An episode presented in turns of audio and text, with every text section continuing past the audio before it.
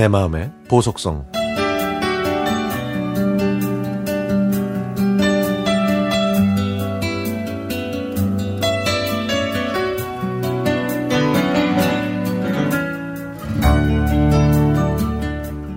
아빠는 제가 어릴 때부터 저를 무척 예뻐하셨습니다.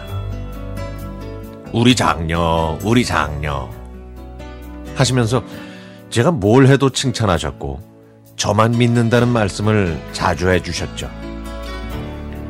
삼남매의 맞이이자 장녀로서 항상 모범이 돼야 한다는 부담감도 있었지만 항상 저를 믿고 지지해 주시는 친구 같은 아빠 덕분에 바르게 성장할 수 있었습니다. 어느덧 저도 결혼할 사람이 생겨서 부모님께 처음 인사드리던 날, 아빠는 아이고, 이제 엄마랑 놀아야겠다. 넌 신랑이랑 놀아라. 알았지? 라면서 유쾌하게 말씀하셨습니다.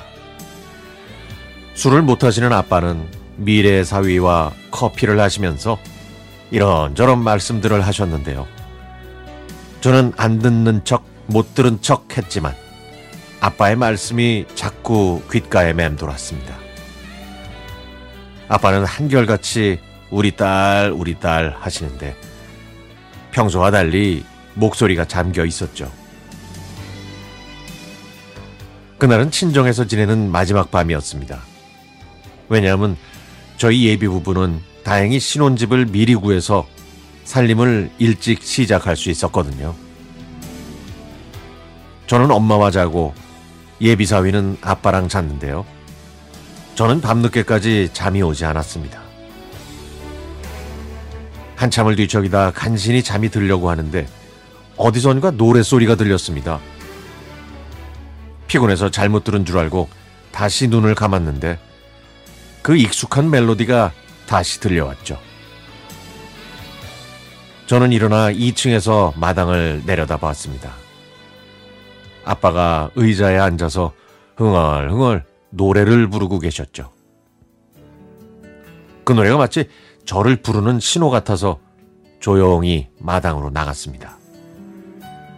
아빠, 안 주무시고 뭐 하세요? 어, 왜 나왔어? 아빠는 잠이 안 와서 잠깐 나왔지. 에휴, 너도 나이 더 먹어봐라, 야. 저는 아빠가 앉아 계신 의자 옆에 있는 옷을 보는 순간 눈물이 났습니다. 제가 초등학교 때 아빠가 기분이 좋으시면 저와 손을 잡고 춤추실 때 입으셨던 깃털 달린 무대 의상이었거든요. 20여 년 만에 본 그 옷. 이젠 색이 다 바랬지만 장식만은 여전히 반짝반짝 빛나고 있었습니다.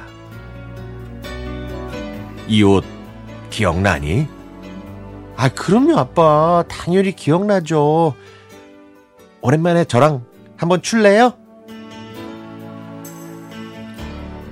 아빠와 저는 아빠가 흥얼거리시는 노래에 맞춰서 춤을 췄습니다. 그게 아빠와의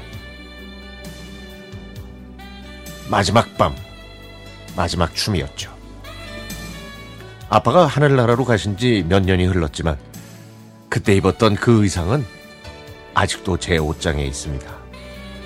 그 옷만큼은 버릴 수가 없었으니까요. 오늘은 아빠와 마지막으로 춤출 때 함께 불렀던 이 노래를 듣고 싶습니다.